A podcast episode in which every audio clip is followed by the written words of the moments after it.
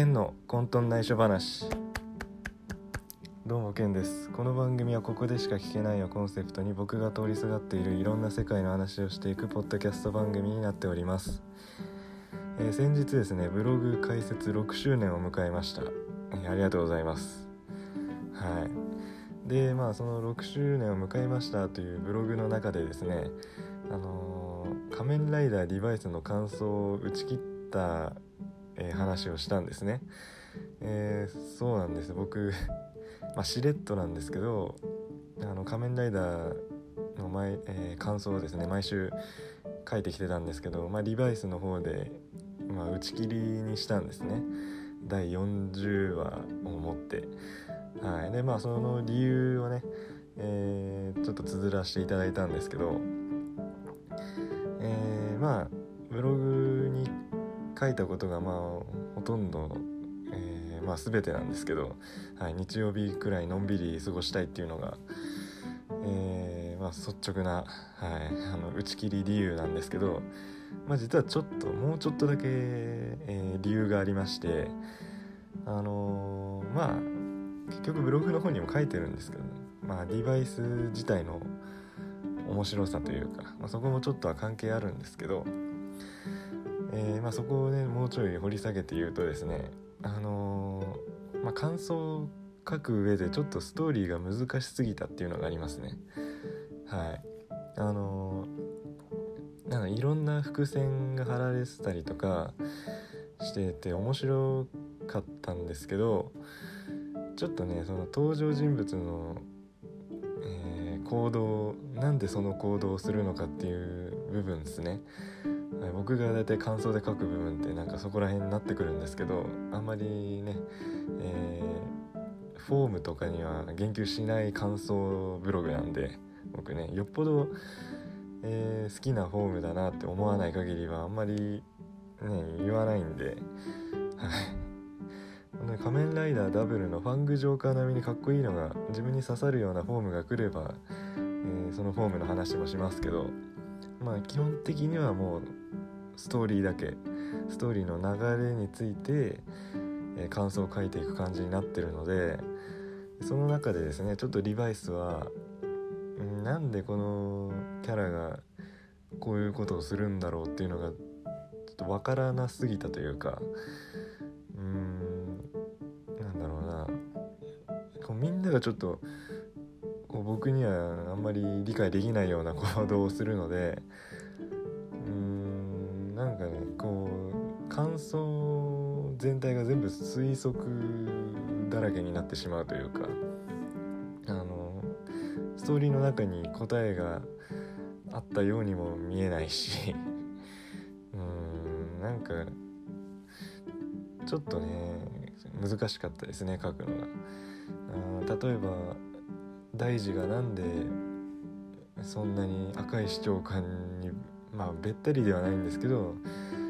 か従うような感じになってしまってるのかとか。うんなんかそこの直接的な言及って結局ないままだったと思うんでまあうっすらとねまああの逆らったらま大変なことになるからっていうのは見えるんですけどじゃあそれを大二が実際に言ったかって言ったらうんまあ言ってたけどそんなにじゃあもう従うしかありませんみたいな感じになるかなって。ねだって五十嵐一輝おお兄ちゃんは、えー逆らってというか、まあ、そこに反抗してっていう勢力もねあるのになんでその従うしかないみたいな感じになっちゃうんだろうっていうのもありましたし、えーあとはそうだな。さくらですね。なんでそんなにいつもすぐ怒るんだろうっていうのも大体あの人すぐ切れるじゃないですか。なんであんなすぐ切れるんだろうっていうのもあるし。はい。まあまあ結構いろいろこうクエスチョンマークがつくような流れがあってですね。だからちょっと感想を書くのが難しかったですね。うん。っていうのでねあのまあリバイスの感想を打ち切りにしてでまあまあやめようかなっていう考え出した時に日曜日はのんびり過ごしたいなっていう思いも出てきてですねあじゃあもう「仮面ライダー」の感想はここでもうやめようかっていう、えー、話にまとまったわけですね。まあ、まとまったっていうか一人で考えてるんでそれはまとまるだろうっていう話なんですけどあのー、はい。なので「仮面ライダーギーツね」えー、放送始まりましたけどあの見てます。見てますけど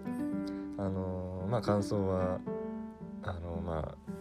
ブログ見てる方だったら分かると思うんですけど感想はやってません。え、まあレビューは、え、やるつもりなんでそれでもね。はい。レビューはやります。でもちょっと毎回の感想は、え、やらないですね。はい。なのでまあ仮面ライダーギーツの話はそのレビュー以外だったらこのポッドキャストでするしかないですね多分。でねその仮面ライダーギーツのえー、推し推しねいるんですよも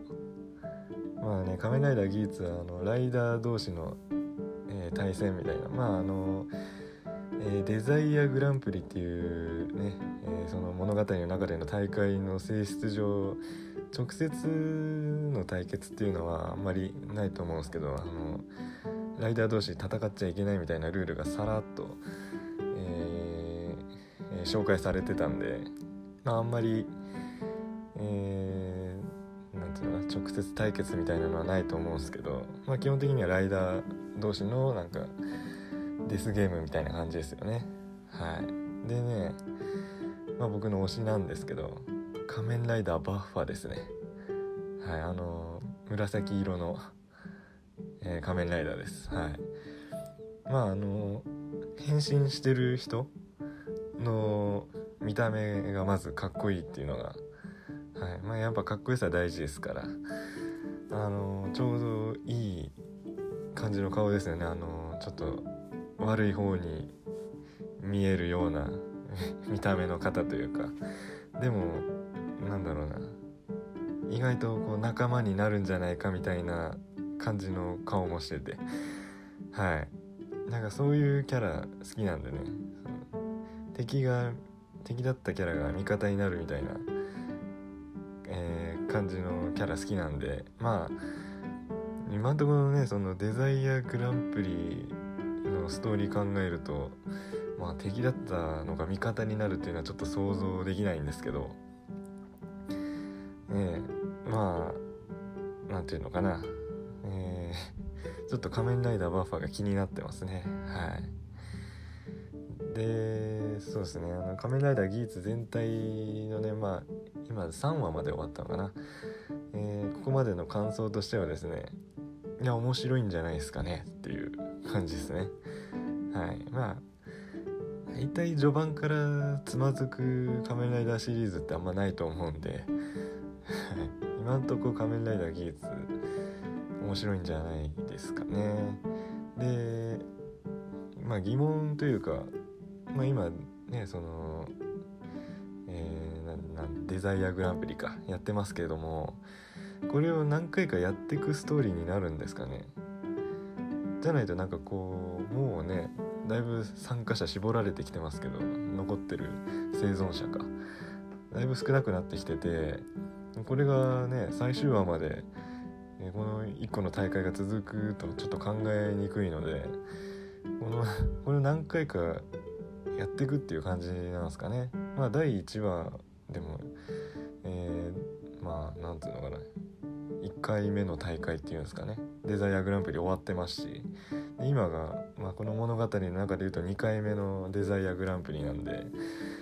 まあこれは3回目4回目って続いていくストーリーになるのかどっかでまた何か変わっていくのか。まあ、そこら辺がちょっと読めなくて、まあ、そこが楽しみですね。はい。ということであの仮面ライダー技術ちゃんと見てます。はい。という感じで、えー、メインテーマ入っていこうと思います、えー、今回のメインテーマはですねアイドルの世界です。はい。えー、まあ僕ね、まあ、去年あたりからアイドルの世界に通りすがってですね、えーまあ、そこから1年ぐらいもう経つわけなんですけれども、えー、まあ、1年経ってですねいろいろとこう節目というか、えー、流れが変わってきてますね。というのもですね、えー、桜坂46の推しだった尾関さんがですね9月で卒業されましてでまあその卒業間近のタイミングだったかな、えー、今度は日向坂46の推しだった宮田愛萌さんがですね卒業発表されまして、えー、まあちょっと、えー、アイドルの世界もうこの感じだともうそろそろさよならなのかなという、え感じになってきてるんですけれども。いやいやいやいや。いや人生何が起きるか分かんないですね。たった1年で、えー、ここまで状況が変わるとはっていう感じなんですけど。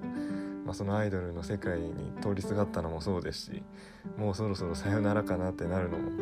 そうなんですけどこの1年すごいですね。はい。我ながらすごい1年だなと思ってます。うん。であのー、まあ宮田さんの卒業発表に関してはなんか体調面を理由に卒業ということなんですけどまあなんかね結構、えー、イベントごとにえー、体調不良で欠席っていうのも目立ってたのでまあ時期にそういうタイミングが来るだろうなとは思ってたんですけれども、まあ、結構早かったなっていう感じですね。でまああの、まあ、桜坂にしても日向坂にしても結構ねここ最近卒業ラッシュになっててですね、まあ、特に桜坂なんですけど日向坂はまあ言っても今年で2人目の卒業発表なのでまあまあでも1期生ではなく2期生2人が抜けてるっていうのはまあねちょっと特殊な感じですけど桜坂に関してはもうあれですね今年だけで、えー、4人卒業発表してますね。尾関さんの卒業発表の後にあのキャプテンの菅井さんも卒業発表されたんでえー、まあ、まあ僕はね1年しか見てないのであれですけど、まあ、ずっと見てるファンから追いかけてるファンからすれば結構その何て言うんですか世代交代みたいなのが顕著になってるタイミングなのかなっていうのは思いますね。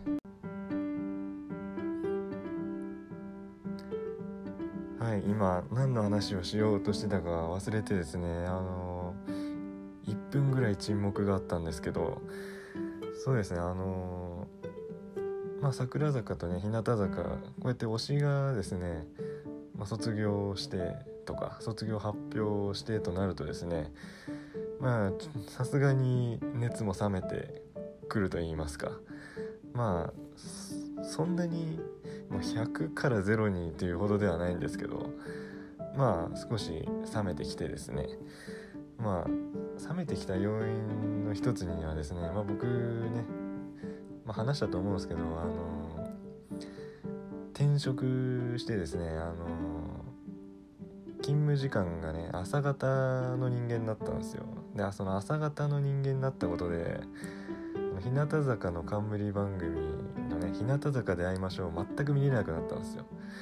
あの桜坂の底曲がった桜坂はギャオで配信されてるんで見れるんですけど、えー、日向坂で会いましょうに関しては配信ね無料配信やってないので全く見れなくなってですね。まあそこでもう熱が日向坂に関しては熱が下がってたっていうのもあるんですけどまあ桜坂に関しても推しの尾関さんが卒業発表されたので卒業発表っていうかもう卒業しちゃったのでちょっとねもうアイドルの世界とはさよならかなと、えー、思ってたんですけど思ってたところにですよ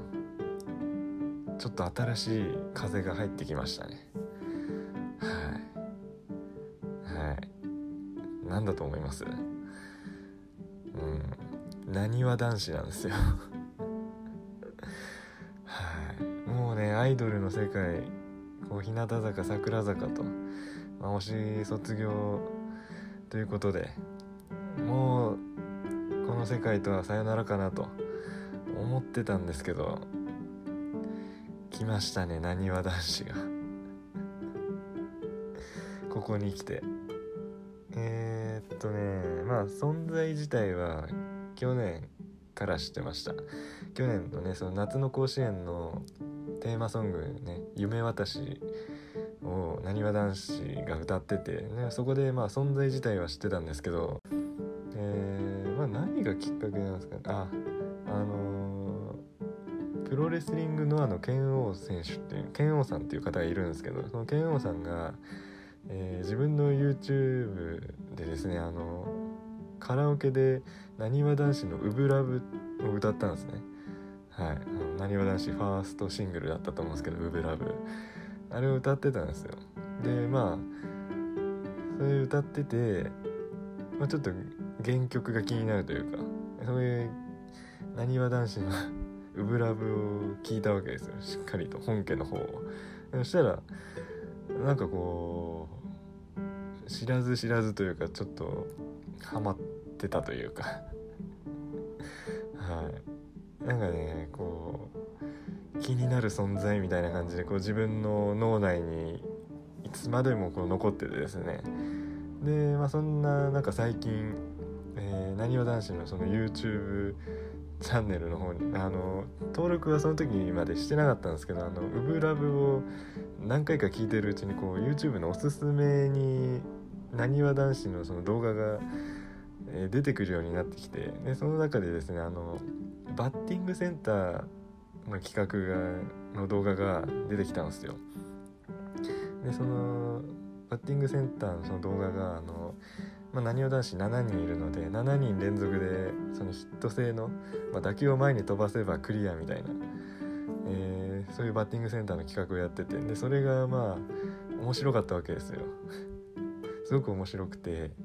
でやっぱねあの関西の方々なんでお笑いのセンスもあのレベルも高いというかなのでまあ結構面白くて。でねなんかこう今ハマりつつある段階ですね、まさかね。もう女性アイドルグループにハマるっていうのも自分の中では結構衝撃だったんですけど男性アイドルグループにもハマる時が来るとはちょっと自分でも驚きですねこれは。うん。